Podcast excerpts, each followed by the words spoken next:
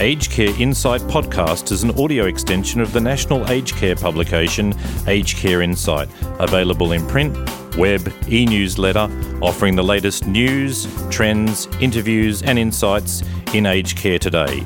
Subscribe to Aged Care Insight by going to agedcareinsight.com.au and click on the no obligation four week trial subscription link.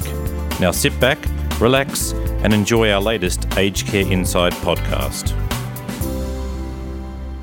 Melbourne researchers are set to launch a digital technology program in Victoria's specialist mental health services. The project is called the Self Management and Recovery Technology, or SMART, research program. I'm joined by project lead Dr. Neil Thomas, director of the National E Therapy Centre at Swinburne University of Technology. Welcome, Neil. Thanks. Thanks for inviting me. The SMART program aims to empower people with serious mental illness to self manage to advance their recovery. In what ways is this an important aspect of the recovery process?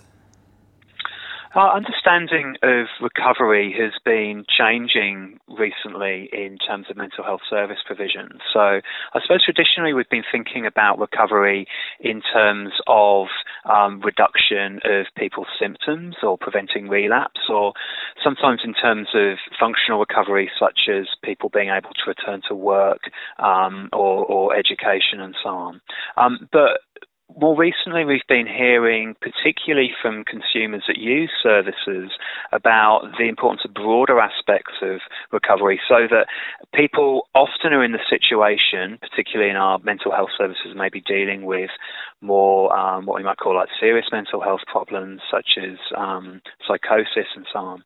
Um, people often say that, that they uh, may still experience symptoms and may still have limitations, but that what's been important to them has been about um, learning to adapt to those things, learning to have uh, a satisfying, a meaningful, a rewarding life in spite of those things. So, so something that's come up has been this concept of personal recovery, and that has been talked about as being contributed to by a number of processes, and they include broader things like um, like shifting from being in a role of being a kind of passive recipient of care into being a lot more empowered and active in self-managing one's own mental health, and rather than being kind of constrained and waiting for the for the magic treatment to come along that's going to fix everything, actually saying, right, well, okay, I'm experiencing mental health problems and they're part of my life, but they're not not the main focus,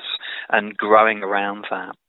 So, what we've wanted to do with our research program is to develop tools that can support this process more actively, and we've been particularly interested in how we can use digital technology to do that. Digital technology is really the driving force behind the program. Mm, what absolutely. are what are the key technologies behind it? Well, we we've got a background at Swinburne University in um, doing uh, in in developing digital health programs. So a lot of the stuff that you see out there has been about um, helping people by having access to self-guided programs, particularly for problems such as anxiety and depression.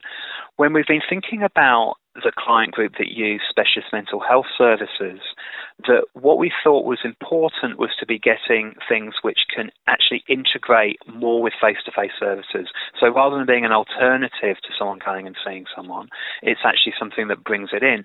So we've been keen to get a single online portal which can be used both by people directly, but importantly, be something that's suited to being used on a tablet computer that a worker can use with a client during the course of the session. So, essentially, what we've done is to develop a website that's suited to a number of internet platforms. So, it can be used on a on a tablet computer, such as an iPad, can be used on a desktop or laptop computer, and can be used on a mobile phone as well, so that people can access resources throughout. So what we've gone about doing as part of this project is developing a website which has a number of resources that are available to help people with their um, with their mental health recovery. And the second thing which has been uh, central to this project has been the type of resources that we use. Now, in terms of helping people with their recovery, what has come out has been that people really learn a lot about recovery from other people that have been through the same thing. It's not so much professional views about what you need to do, but hearing other people's stories, which can be very influential. So we've embraced this. And what we've done is rather than have a lot of text in, in the resources, is based them quite strongly around a series of videos in which we've edited together around particular recovery related themes, people talking about how they've navigated those issues. So people with lived experience being filmed discussing their own recovery. And these include themes around how people have managed uh, difficulties in um, in being isolated and reconnecting with people, how people have um, managed their relationship with services, how people have dealt with stigma associated with mental health, how people have coped with stress, um, how people have managed their physical health, and so on and so forth.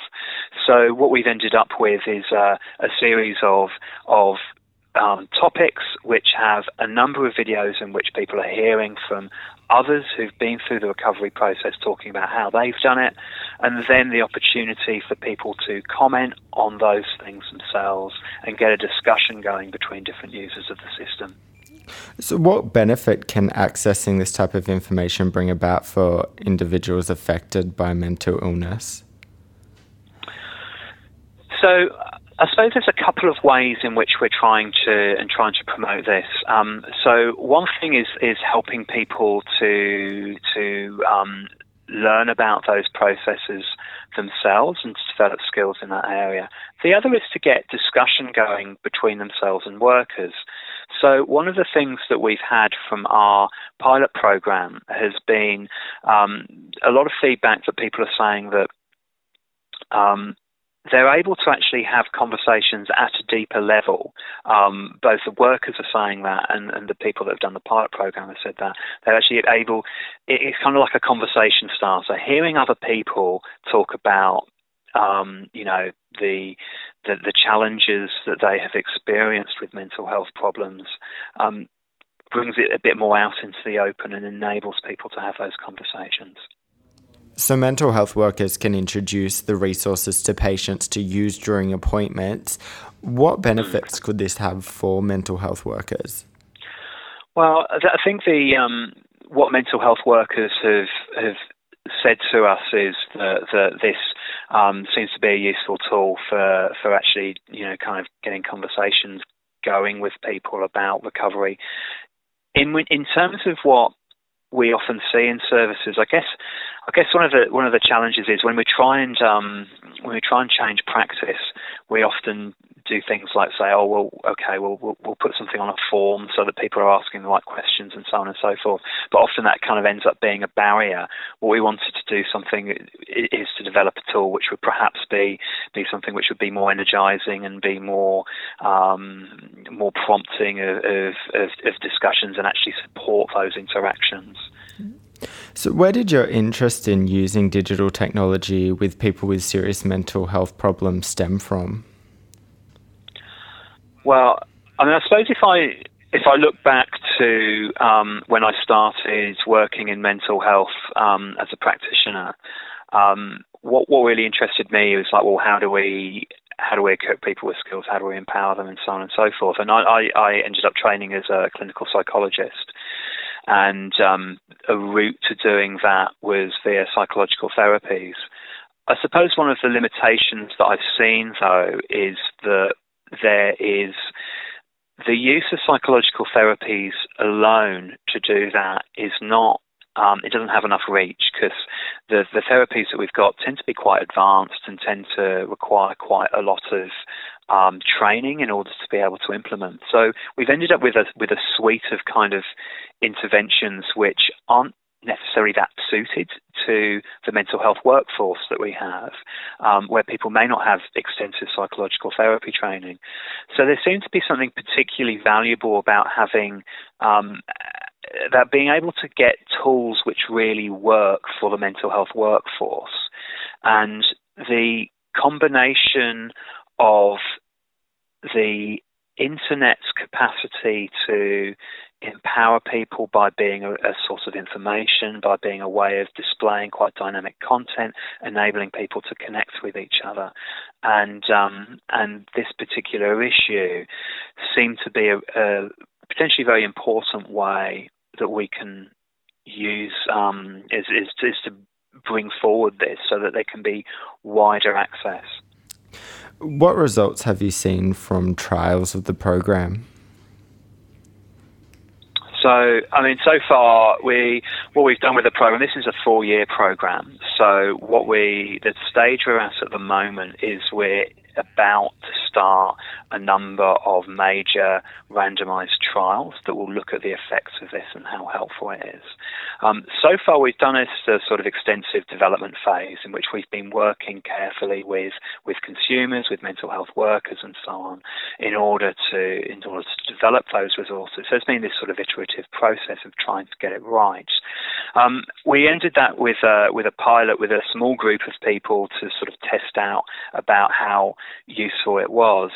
What we found from that was that, um, that it, it, seemed to be feasible, that we had uh, mental health workers meeting with people for a number of sessions, bringing a, an iPad in, using that as a prompt for discussion, and uh, people people came, they engaged with sessions, they fed back that they felt it was useful.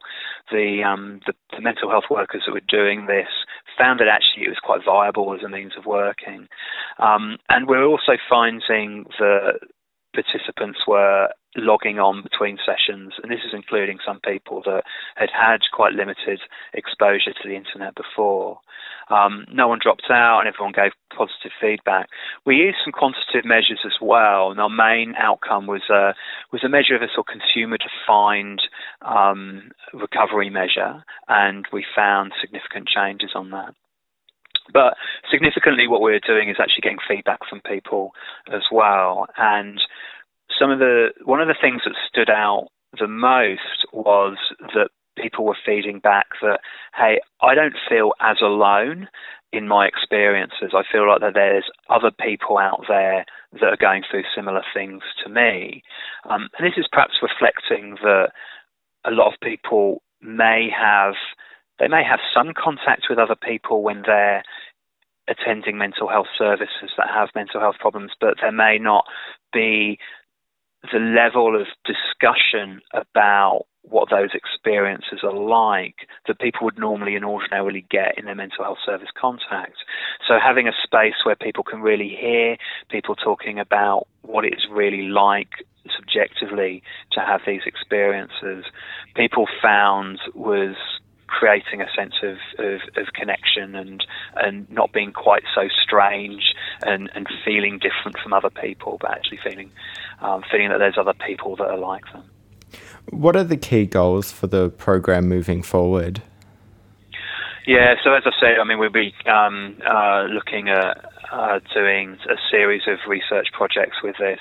We've already started doing a major um, kind of gold standard randomized trial in which we're comparing uh, use of our resources as a dedicated intervention versus a control intervention um, over a number of sessions, and we're recruiting people for that over the next year. We're also doing a trial which we were just launching this week in routine practice. So here, what we're doing is is is um, recruiting mental health workers who'd be interested in taking part and giving them access to resources and getting them to identify some some uh, of their caseload and seeing how it actually works in practice. So with these projects, we'll be doing uh, a number of sort of outcome measures also getting feedback from people about about this and doing an economic analysis to look at the um, look at how what cost effectiveness it is. Um, Generally speaking, though, I mean we've we we've got this project which will be going until um, mid 2017. Um, but what we what we're seeing as as well as like kind of like looking at our resources that we've developed, which you know we think we think are good and, and we're quite excited about them.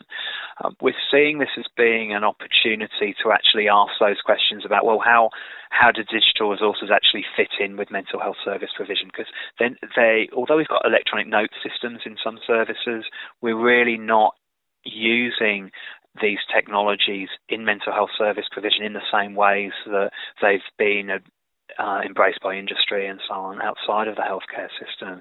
So there's a number of questions about, well, what is it like having a healthcare interaction in which um, an iPad gets introduced to that, about what happens with the processes of, of watching videos of people talking about their experiences, about modelling processes to do with that, what's important in these interventions.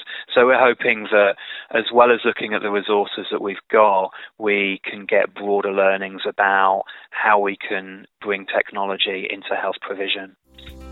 Aged Care Insight podcast is an audio extension of the national aged care publication Aged Care Insight, available in print, web, e newsletter, offering the latest news, trends, interviews, and insights in aged care today. Subscribe to Aged Care Insight by going to agedcareinsight.com.au and click on the no obligation four week trial subscription link.